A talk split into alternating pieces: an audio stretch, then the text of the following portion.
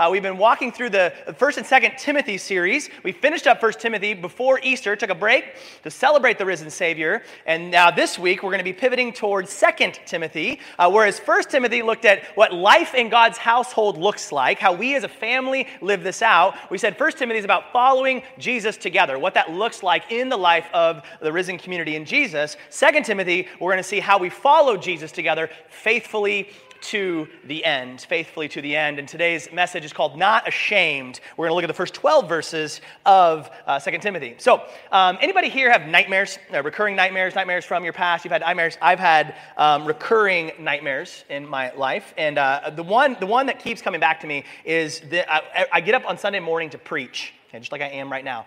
Maybe I'm sleeping right now. And, but I look down and I don't have any notes. In fact, I'm not prepared to preach at all. Some of you guys are like, that's your nightmare. So, uh, but I'm afraid, this, this fear of being totally exposed as a sham, as this fraudulent preacher who doesn't know what he's doing. And people are going to start being like, grab your coat, honey, let's get out of here. Let's go to the Bible chapel, right? I bet Reisdyke has notes.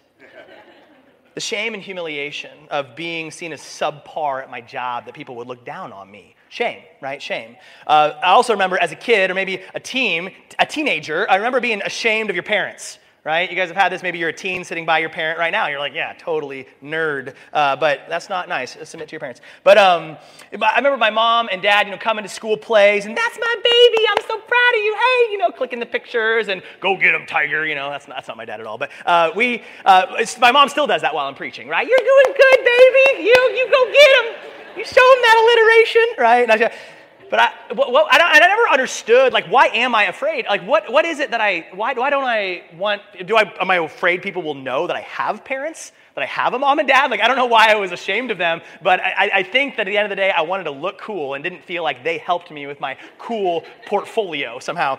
And, and so I would distance myself, right? I'm my own man.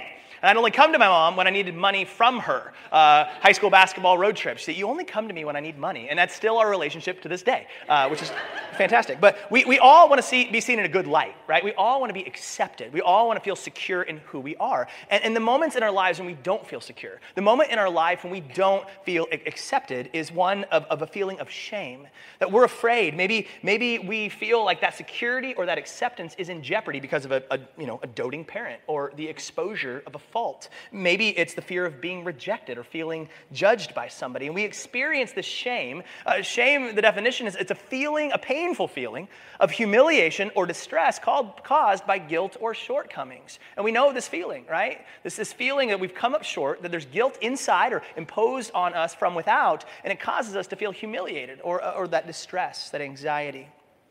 Well, Paul and Timothy, this spiritual father son duo that we've been looking at in the Bible here, they come from a very different culture than us. So we need to rewind a little bit to make sure we understand what Paul is saying from his point of view. In our culture today, we live in a very individualistic culture, which means our, our highest good is that personal freedom, right? The individual rights that you do you, you little snowflake, right? It's all about you, it's about the individual. Um, we call this an innocence guilt culture. And, the idea is how do you feel about yourself? That's what's most important. Do I feel innocent or do I feel guilty? Well, Paul and Timothy were a part of an honor shame culture. It's very different than uh, innocence guilt culture, um, where they, their highest, uh, the, the person they were most concerned on wasn't the individual level, it was the group level right? What does the group think? It was all about who are you connected to. And therefore, their highest good was not about me individually, personally, but it was about maintaining social order. Play your part. Be the good uh, son or daughter, be the good employee, be the good citizen, be the good friend, or you would bring dishonor to the group, right? We know the, the song from Mulan, right? Please bring honor to us all. It was this idea, and they were in a in Chinese culture that was high honor shame in the way that they saw each other. And so this idea, if you didn't, if you didn't play your part well, you were driven outside of the group circle. You had brought shame on the culture, and therefore you were shamed, rejected by the group. If there was an, ever an outsider in an honor shame culture at the time, it was Paul. Now, today we think of Paul as a hero of the faith, right? Paul, Peter, John, great giants of, of, of the faith and apostles. Um, I, I'm all about Paul. Paul's my guy. Like, to me, when I look at the stories of Paul, I feel like Paul is a first century Chuck Norris, right? I mean, he's basically Jewish Chuck Norris. You put a yarmulke on him, and you're good. You're good to go, right? You can't kill this guy. You beat him, you stone him, you put him in prison, and he gets back up, and he keeps on going. Like if, like I love Paul, but at the time, Paul's imprisonments, his beatings, his rejections, they actually discredited him in the eyes of many people. They saw Paul in a prison as a failure. Say, Paul, look at it. You're proclaiming this King Jesus, this victorious, conquering Savior, King of the world, and yet look at you. Why does it look like you're always losing? You're always being beaten. Your message is being rejected. You're being put into prison. See, Paul's breaking all the social norms. He's not worshiping the Caesar like all the rest of the Roman Empire, so the Romans hate him. Uh, he says there's a greater king than Rome, than, uh, than Caesar. He's ticking off all of his Jewish brethren and, and sistren uh, who have rejected Jesus, many of whom have rejected Jesus as Messiah. So in the honor shame culture, Paul is on the outs. His name's being dragged through the mud. Everywhere he goes, people are turning their noses up at him, turning their backs on him. His own failures are invalidating his message to many. So, Paul is a guy who just, you know, he's the guy that doesn't seem to know when to stop talking about Jesus, right? We all have that awkward family member who, who prays a little too loud at Acapulco, right? Dear Jesus, thank you for your, shh, just keep it on the, you know, come on, you're, you're driving it. So, we, we all know someone like that.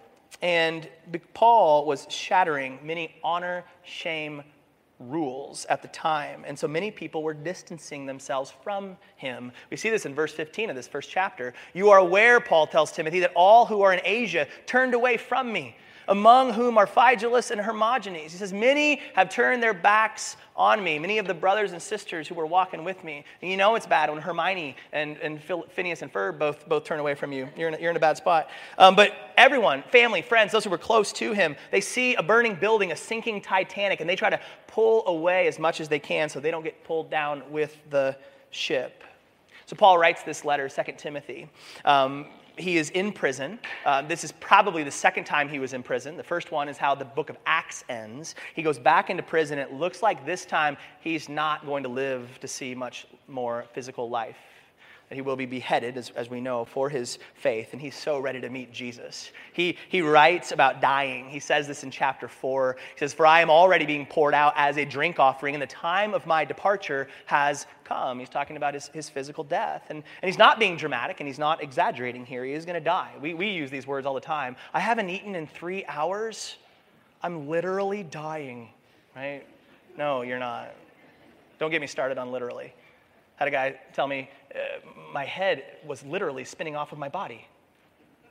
No, it was. You got me started. I told you not to get me started. So uh, I wanted to give a shout out here this morning to Phillip Jensen. Uh, he has a book called, a commentary called First and Second Timothy for You, and and this commentary has been super helpful for me. Uh, I just want to give a shout out some of the thoughts I had today uh, from him, and would encourage you as you dig in deeper yourself to check him out. Um, he points out that in light of this impending death of Paul's that, that he gives this central command at the beginning of chapter one here.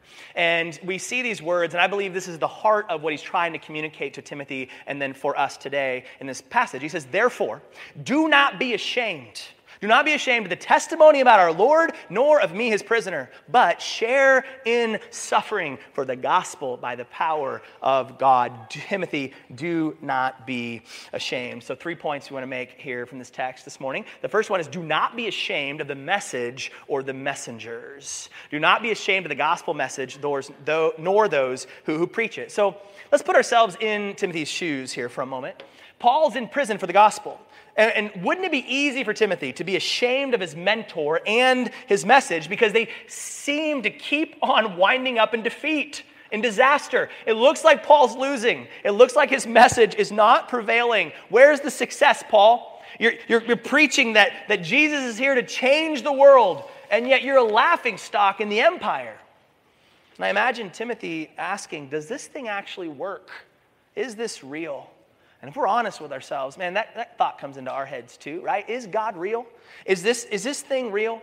And, and if He is real, then man, why all the suffering in my life and the ones I know and love? Why all the suffering in the world? And, and, and, why do so many people reject the message? Why do so many people write it off? Wouldn't it be better maybe just to embrace the idea that there isn't a God and just kind of do my thing here and now? And, and why, if Jesus is risen and victorious over sin and death, why do I still sin so much? Why am I struggling with the same thing that I was a couple decades ago? Why all the suffering? Why all the sin? Why is God still real? Is this, does this thing work? Even at Easter last, last Sunday, had some friends with us who aren't professing believers, and it was time to pray. And, and the thought runs through my mind are they going to think that we're weirdos in this make believe kind of Easter bunny, risen Jesus sort of game that we're playing? And we all go through this, right? We, we all need these words of encouragement, these reminders, because there's a temptation to scooch just a little bit farther away from Jesus and his messengers. Paul says, don't be ashamed, but what does he say specifically? He says, therefore, do not be ashamed of the testimony about our Lord. Now, this word testimony, uh, it was their word for witness, the witness of our Lord Jesus, which the Greek word, interestingly, is martyrion. Now, what do you see there in an, an English word we've gotten from that root? We see the word martyr. In fact, the idea of being a witness to Jesus became so associated with death that that's where we get our term, our idea for martyr. It means today a person who's killed because of their religious or other beliefs. They're witnessing to this thing, to this person, and being killed for their witness. The testimony of, of Jesus, um, this, is, this is the idea of I, I would say it this way that J- Jesus himself made the, the, great confession, right? We said this if you were with us at the end of 1 Timothy. Remember when he came to Pilate and, and Paul said, Christ Jesus, who in his testimony, martyrion, right, his, his, his witness before Pontius Pilate made the good confession. That Jesus before Pilate testified, I am the king, not ultimately Caesar. I'm the king of heaven and, and earth. And sure enough, Jesus was martyred for it, right? This idea of, of being a martyr is one who speaks the truth in face of the opposition, speaking truth in the face of opposition. And sometimes the opposition isn't just other people, people who might push back against the message, but it can also be our circumstances. That this is part of what we are called to in faith, that it's believing, it's believing and giving witness to the things that we can't necessarily see or, or prove. That, yeah, right now my circumstances don't look good.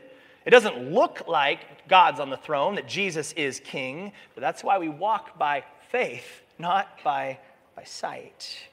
And the testimony of Jesus is the great confession of our faith that he is the conquering Lord, the king who's coming back to make all things right. And most of the world rejected that claim then and martyred him, and many do today. And they killed him in what manner? Through a crucifixion, right? Crucifixion was the most humiliating and shameful thing that could be done to a human at that time. Not just that it was a method of, of of execution, but even more significantly, it was a warning shot to any other rebels in the Roman Empire. They say, You see what happened to your leader? You see what happens to those who witness to this truth, this, this falsehood? You're going to go the same route as they did.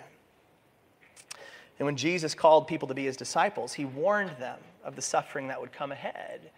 And he says, Do not be ashamed. Hard words from Jesus in Mark 8. He says, For whoever is ashamed of me and my words in this adulterous and sinful generation, of him will the Son of Man also be ashamed when he comes in the glory of his Father. Man, Jesus says, if, if you don't declare me as Lord and Savior, then I can't declare you as one of mine. That declaration cost Jesus, the original witness, and it costs his followers. So, Timothy, uh, Paul says, he says, don't be ashamed. Rather, he says, don't be ashamed about the testimony of the Lord or, or me, but share in the suffering of the gospel. Share in the suffering that Christ invites us to die to self. We're crucified with Christ and then to walk a similar road of suffering and shame. Now, consider that call for a moment. When Jesus is calling us, come follow me, and you will suffer, right? Like, imagine if I asked you, hey, I want you to come on a road trip with me to Anchorage. And, I, am guaranteeing you, we're going to get robbed at gunpoint by some crazies in Cooper Landing, some wild man. Wild. Thanks, Ryan. You're, you're, earning points back. Uh, we're going to be beat up by some crazy Canadian tourists at Girdwood, because, you know, Canada. And, and, and, and you're going to be left for dead at, on, turning, on Turnagain Arm, trampled by a mountain goat, right? Now, if I said, do you want to come with me on that, on that journey, right? Like, how many sane people will be like, yes, I'm going to follow you. I know I'm going to suffer. I know I'm going to die. I'm in. And yet, this is the invitation that Jesus and Paul are calling Timothy and us into as we follow them. And that's why this is only going to happen. The only way we're going to be able to share in the suffering for the gospel is the tagline he puts at the end of verse 8 by the power of God. And we're not going to be able to do this, not through gritting our own teeth so we see two truths that Paul wants to give Timothy so that he can heed this command, two confidences that Paul has, and he lays these out for Timothy. Uh, our second point here is that the first, the first evidence that Paul knows who Timothy is. Paul knows who Timothy is. We're going to see that, I, that he knows Paul, or he knows Timothy personally. There's, there's trust there. There's trust. So let's look together. Beginning of the letter. He says, uh, verse 1 Paul, an apostle of Christ Jesus, by the will of God, according to the promise of the life that is in Christ Jesus, to Timothy, my beloved child, grace, mercy, and peace from God the Father and Christ Jesus our, our Lord. So this is written.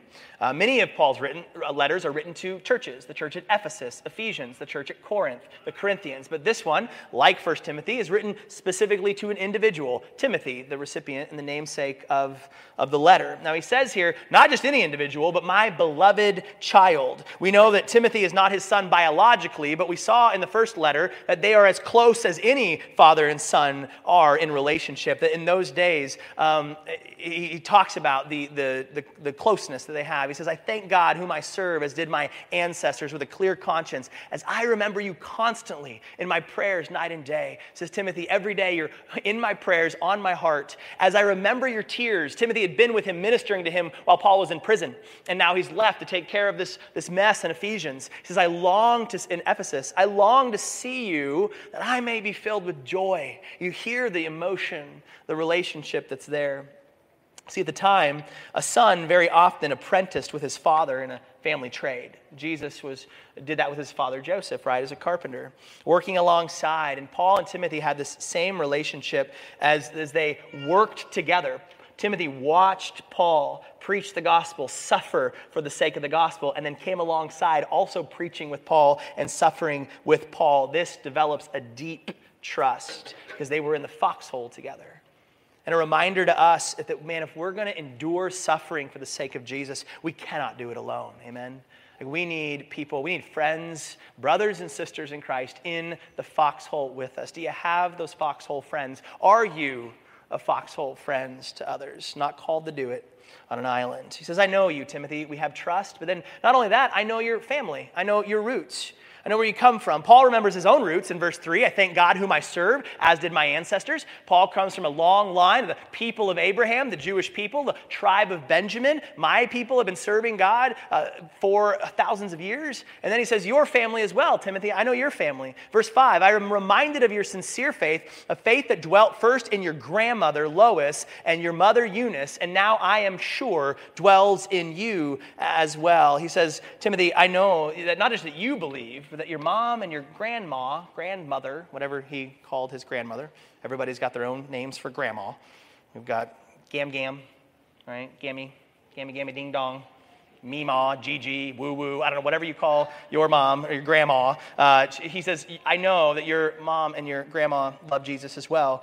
Um, so Jill and I were introduced to each other by a relative stranger. Don't worry, I did a, I did a background check. He's not getting by me.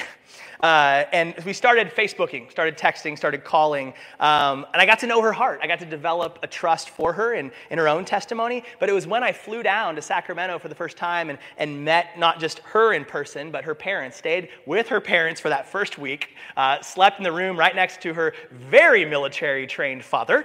Uh, gulp. Uh, but I, as I got to know them and their, their faith, the faith of her parents and her siblings just validated my trust for her all the more. I saw the roots of her faith, where she came from. And, and, and Paul says, Timothy, I, I know you, and not just you, but I know your mom and Gam Gam. I know where you come from. I, it's a clear testimony of the roots of your faith. And what a reminder to, to, to us, uh, to our parents. Man, what foundation are we laying for our children? Make no mistake, we are influencing, we are discipling. The question is, unto what? We're pointing them to Jesus or something else by the way that we live. And of course, we know, man, this is messy, that we're falling down all the time. Don't hear that as an indictment, that we're saved by grace. We grow as grace in grace. We parent by grace. This is what we're called into, which that actually leads us to the last confidence he has in Timothy. Uh, he says, oh, there's the roots of our faith. He says, I know who is in you. I know who is in you, Timothy. This is the most important part. I know the power inside of you, not who you are, but what's in you. He says in verse 6 For this reason, I remind you to fan into flame the gift of God, which is in you through the laying on of my hands. So he says to Timothy, fan into flame. What gift is this? Well, in context, here in, in 1 Timothy, uh, I would take it to mean the task of, of the ministry of the word, preaching the word, and, and organizing this church here in Ephesus where he's been called to. Paul says, keep the flame hot. Be faithful to this task, even when it feels like you're losing.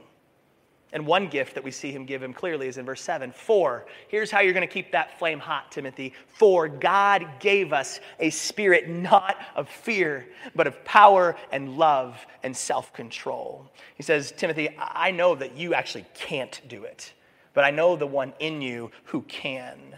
Timothy, I'm not saying that you can endure because you're powerful enough, because you love enough, because you're self controlled enough, because you'll never be afraid, Timothy. He says, But I know the one. What did we say last week? We've been united with Christ. We are one the same, and now his spirit dwells in the believer. He's in Timothy, he's in you and I. And he says, I know that spirit. What's the evidence? How does he know that spirit? We saw it lived out in the cross.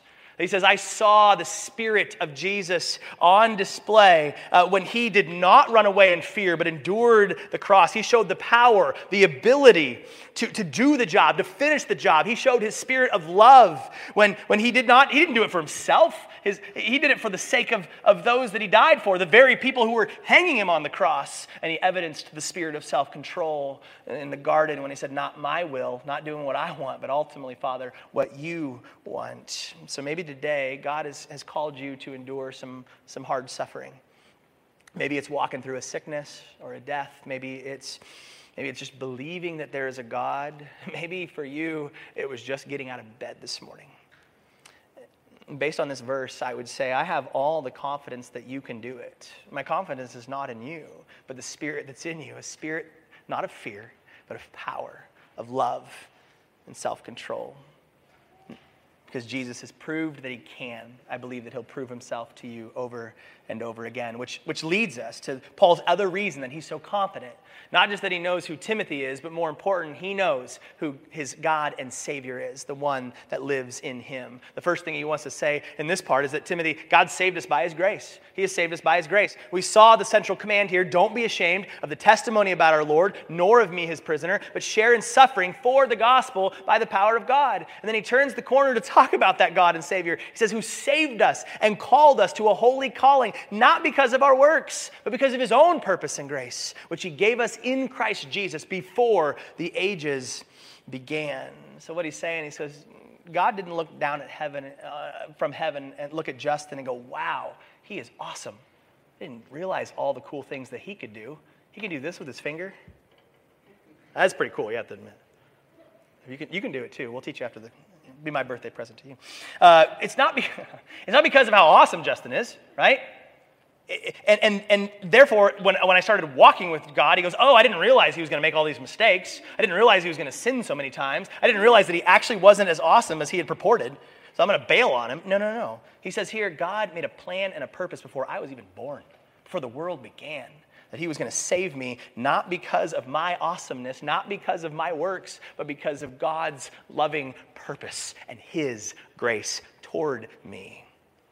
And so here's the good news. He says, when Timothy or, or you or I face trials, we can have an unwavering confidence that that same sovereign grace that saved us is the same sovereign grace that will not let us go and is the same sovereign grace that will keep us from falling. Amen. This is the confidence of our faith. It's not in ourselves. And then he goes, Well, how does he show? How, how, do we know this grace? Remember, we, we can't see it, we can't prove it. Well, there's, there's one proof that we have here. He says, God proved his grace through the resurrection. He proved his grace through the resurrection. Now, when a loved one dies, we, we ask ourselves the question, man, how do we know that we'll see them again? How do we know there really is life beyond the grave for those who have faith in Jesus? Or maybe, maybe we're struggling with a sin. How do we know, man, there is freedom and victory for this sin today and fully realized when Jesus comes back? How do we know these things? How can we stake claim to them? Paul's going to show one proof, and he's going to say, I know that my Redeemer lives. I know that my Redeemer lives. And I'll spare you the ballad. Verse 10, he says, and which now has been manifested through the appearing. That's our word from 1 Timothy, the epiphany, the arrival of the King, the God, of our Savior Christ Jesus, who abolished death and brought life and immortality to life through the gospel. This appearing of Jesus is here, I don't think is referencing his birth, although that's included in the process. But this is his resurrection. This is what we celebrated last Sunday. The, the receipt, the proof of his grace is given in the reality, the truth, the fact that Jesus is alive. This is the proof that sin has been defeated in our lives. This is the proof that death has been defeated in our lives. And it's that what validates our witness. Don't we need to know, brothers and sisters, that if we're going to proclaim this truth, we're going to be witnesses to this truth, we're going to suffer for this truth, we want to know that it is truth. We want to know that this valid, this claim is valid. And in Hebrew culture, they required two or three witnesses to validate a claim. If, that, if you were going to be sure of that, had to see two or three people, eyewitnesses. Well, Paul says in 1 Corinthians 15, I can do you better than that. Jesus rose from the grave. He said he was raised on the third day in accordance with the scriptures, the prophecies that were foretold. And then look what he says. And he appeared to Cephas, that's Peter, and then to the 12. So already you have four to six times the amount of witnesses that were needed to validate his claim that he was alive. But not only that, he goes way beyond that. Verse 6 Then he appeared to more than 500 brothers and sisters at one time. Last of all, as to one untimely born, he appeared also to me. Now we say, well, Paul wasn't there, right? Well, in Acts 9, untimely. Remember the road to Damascus, Damascus experience that Paul had? He personally encountered the risen Jesus. He can tell us, I've seen him. I know that he is alive. He's in this new body. And that actually leads us to this, this proof. How do we, he proves his grace by the resurrection, and he proves his resurrection by his witnesses.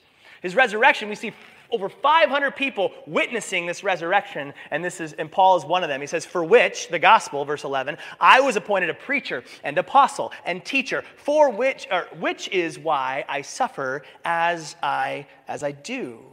So, what's he saying here? 500 people saw the risen Jesus, over 500, uh, those martyrs in the, in the sense of witnesses. And then we also know that the other 11 disciples, not Judas, but the other 11 disciples, died or suffered as martyrs, as witnesses. That they proclaimed the risen Jesus until their dying day. And don't you think, if it was a lie, if it was a sham, if the disciples stole the body, if it was all it was all just smoke and mirrors, do you think they would have given their lives in death for a lie, for a sham? I don't think so.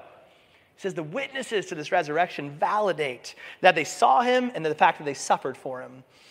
And, and so, what Paul says in verse 8, he says, Do not be ashamed of the testimony about our Lord, nor of me, his prisoner, nor of me, his, his prisoner.